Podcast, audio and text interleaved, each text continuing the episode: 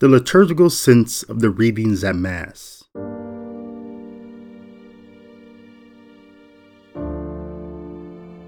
According to the Gospel of John, in chapter 15, verses 12 through 15, Jesus issued his apostles a new commandment on the night before his passion, saying, This is my commandment love one another as I love you.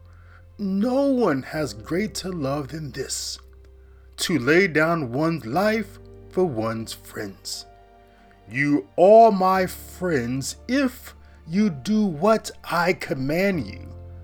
I no longer call you slaves, because a slave does not know what his master is doing. I have called you friends, because I have told you everything I have heard from my Father. Some have interpreted these verses to claim that Jesus is our friend, but he never said that. Jesus defined friendship here as loving someone enough to sacrifice your life so that they might live.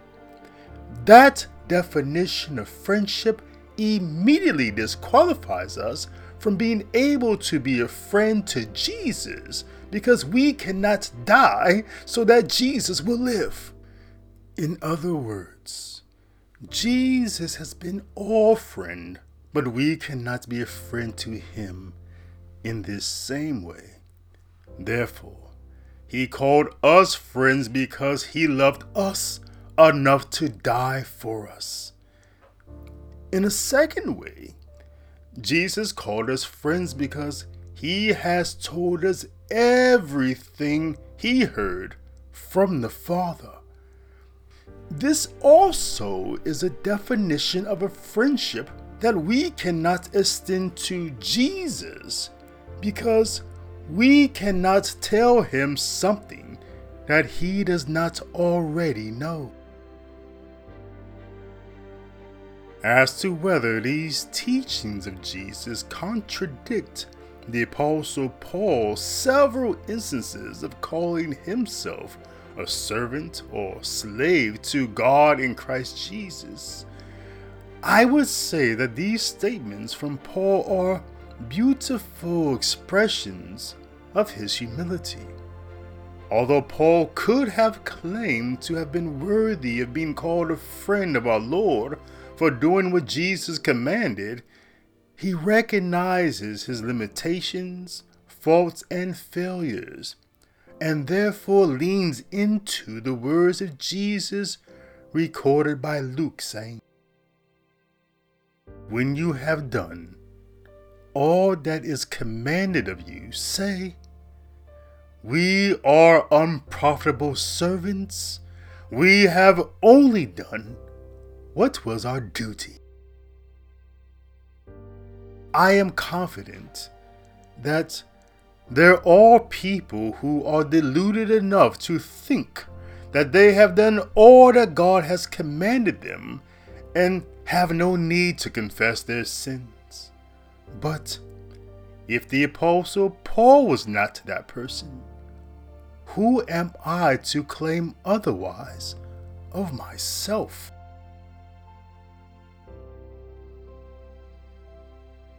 The life guiding principle of being an unprofitable servant is on display in today's second reading from 1 Corinthians chapter 9 verses 16 through 19 and 22 through 23 where the apostle Paul writes If I preach a gospel there is no reason for me to boast for an obligation has been imposed on me. And woe to me if I do not preach it. If I do so willingly, I have a reward. But if unwillingly, then I have been entrusted with a stewardship. What then is my reward? That when I preach, I offer the gospel free of charge so as not to make full use of my rights in the gospel. Although I am free in regard to all, I have made myself a slave to all, so as to win over as many as possible. Paul not only considers himself to be a slave to God in Christ Jesus, but also to those who have been called to Christ.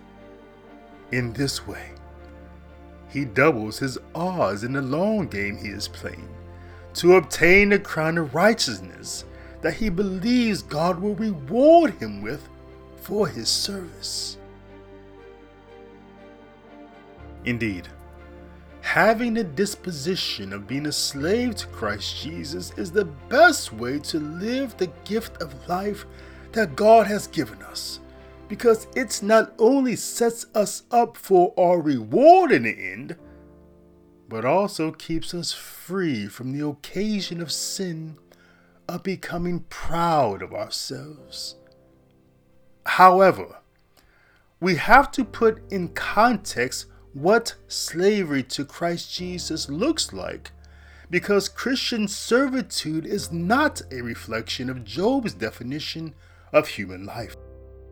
In today's first reading from Job, chapter 7, verses 1 through 4 and 6 through 7, Job's friend Eliphaz tried to comfort him by saying that God is just and punishes the wicked while rewarding the righteous. In response, Job retorted, Is not man's life on earth a drudgery? Are not his days those of hirelings? He is a slave who longs for shade, a hireling who waits for his wages. So I have been assigned months of misery, and troubled nights have been allotted to. me. Perhaps Job would have been better off hearing from Jesus. My yoke is easy and my burden is light. Because at least he would have known that he did have a yoke around his neck and a burden to carry for we are slaves, and all carrying a cross on our backs. Even the eight Beatitudes have a burden and a blessing attached to them. Therefore, this life is not meant to be without troubles, but for the obedient servant, this journey ends with a blessing, or crown, as Paul believed. Such was the case with Job at the end, when the Lord had given him double for his trouble. Today's Gospel reading from Mark, chapter 1, verses 29 through 39, offers three different accounts of Christ Jesus making himself a servant to those who probably thought he was just a Messiah or a prophet.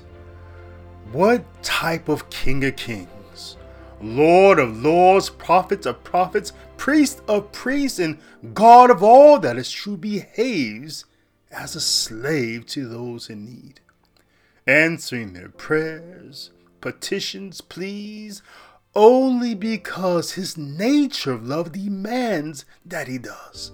Otherwise, he is not love and not God. In the first instance, he grabs the hand of Simon Peter's ailing mother in law, and the fever leaves her. In the second instance, he cures many people who were sick with various diseases and drove out many demons. In the third instance, after spending the morning in prayer, he told Simon Peter, Let us go on to the nearby villages, that I may preach there also. For this is the purpose that I have come. So he went into their synagogues, preaching and driving out demons throughout the whole of Galilee. Some might be in awe of how tireless Jesus was and how he never became weary of serving us. What if you believed that the same power resides in you and resides mostly uniquely in you through the indwelling of the Holy Spirit you receive at baptism and the Holy Eucharist you worthily receive at Mass?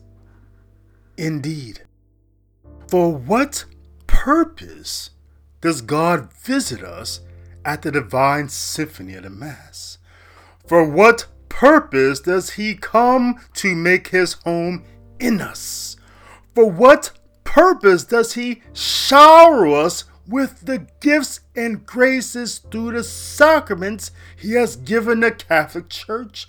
For what purpose are the sacred scriptures through which he tells us everything the Father has told him. Why does he chastise us? Why does he prune us?